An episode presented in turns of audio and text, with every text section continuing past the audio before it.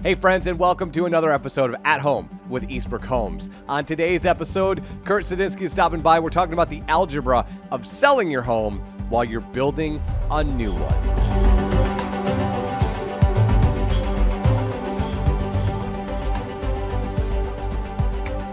And as I said, my guest today, Kurt Sadinsky, and we are talking, my friend, uh, the number one question that I get after I talk to anybody from Eastbrook Homes on an episode of At Home with Eastbrook Homes is, Hey, Eric, explain to me this algebra of I've got a house, and that house is going to sell in 45 seconds, and then I'm going to have another house in nine months. What what do I do in the in between of that? Like, what's the formula? And so, Kurt, I brought you on today because we want to talk about some strategies for selling your home while building a home. So, first, how are you, my friend?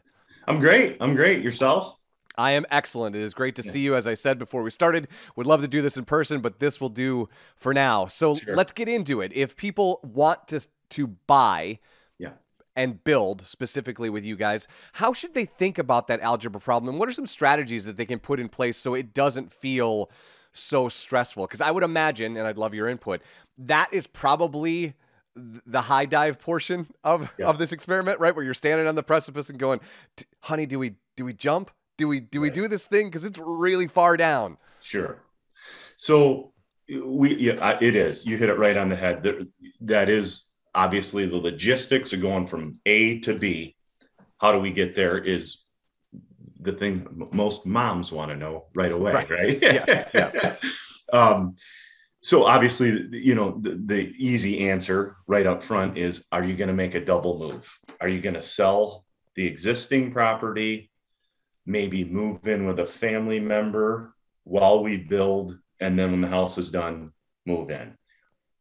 Getting get an apartment well and then you know move and then move in. But that has really kind of taken a turn because apartments are full. Townhouses sure. are full. You know i yep. mean you know they're running 99.8% occupancy rates around towns. It's you're never going to you know, very rare you're going to get a short term rental. Um, even if you signed up for a year um, making the double move yeah, let's face it, it's a little bit of a pain. Yeah, um, for sure. Some people have to do it, but you know, one thing that we've seen, the strategy that that um, we've employed probably the most in the last three years, um, we've seen your existing home value increase significantly, obviously, year after year. Um, incredible jump in the last 18, 19 months. So people have have some equity in their property. So house A they own, you know, maybe they got 75 grand, 100 grand worth of equity in it, whatever, and they want to go build or they want to uh, you know work with us in some way shape or form. Well, the cool thing is is with Eastbrook, we will finance the build. Okay, so they don't have to worry about getting a construction loan. Got it. So okay. we can take care of that portion. Huge for them. Yes, um, very huge. Yes. So what we'll typically say is, okay, let's look at your existing property. Um, you owe X on it, and it's worth Y. So we've got whatever in equity, and we'll work with them. We can connect them with a lender and say, let's pull out a home equity line of credit if you don't have the cash in the bank to give us because what we need we need a down payment right sure, they have to have some skin in the game so we'll we'll get a down payment from them uh, based upon whatever their mortgage approval is for. You know, there's different levels of, of approvals that that uh, our lenders will talk through with them on. Is it a 10% down deal? Is it a VA deal? What what kind of financing are we putting at the end?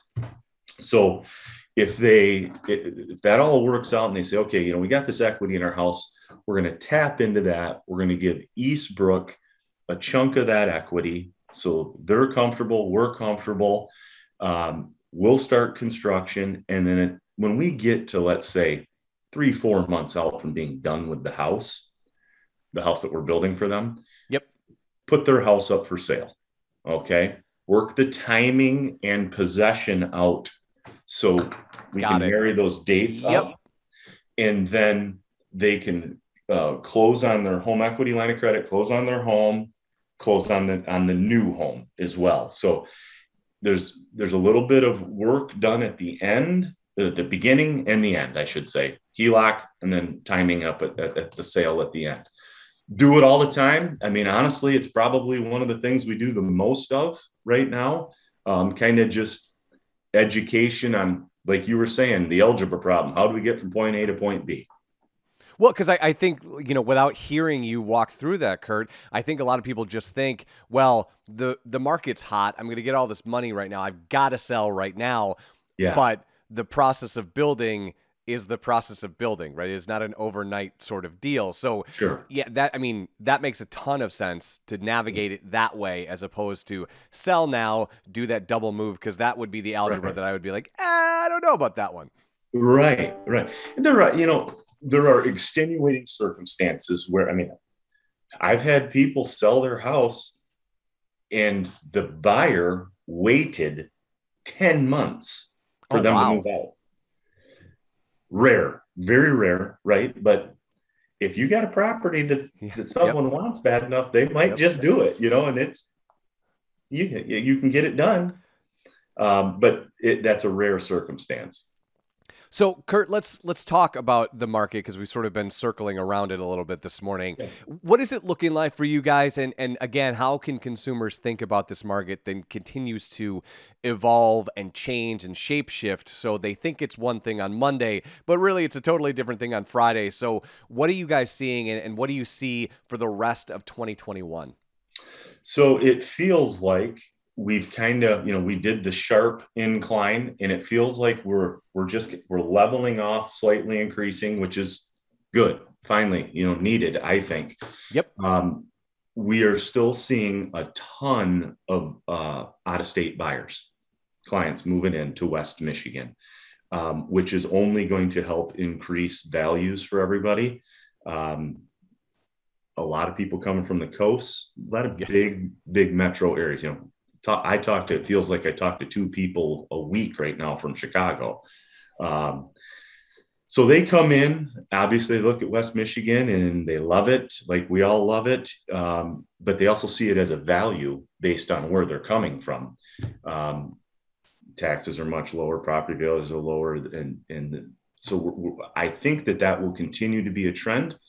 Um, personally, I think, you know, COVID COVID has forever changed the way we work, do business, um, where we can live and work. Um, you know, people are working more and more people working from home. I don't know if that's changing anytime soon. It sure doesn't feel like it. Sure. So all of a sudden they realize, well, I guess I don't have to live downtown Chicago.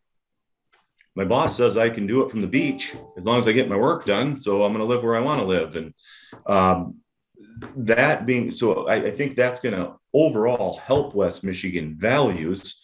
Um, we see, you know, we're still cranking along, still busy. Um, kind of some of the headwinds are trades. You and I were talking about that before yeah. we got on.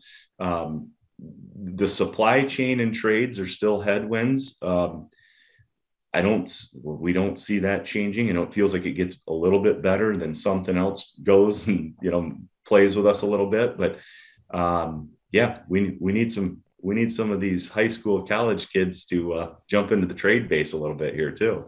Yeah, I mean, you were you and I were talking beforehand. Like it, it, you know, I would love to see a world where that was something that we celebrated the skill of the trades because. Yeah. We, we still live in a country where we need human beings to build things. And right now, as you said, we need human beings to build a lot of things because we need a lot of things built at this point. Yeah. We have I mean, literally every single one of our trades would hire people. Um, it, it, it, it is needed.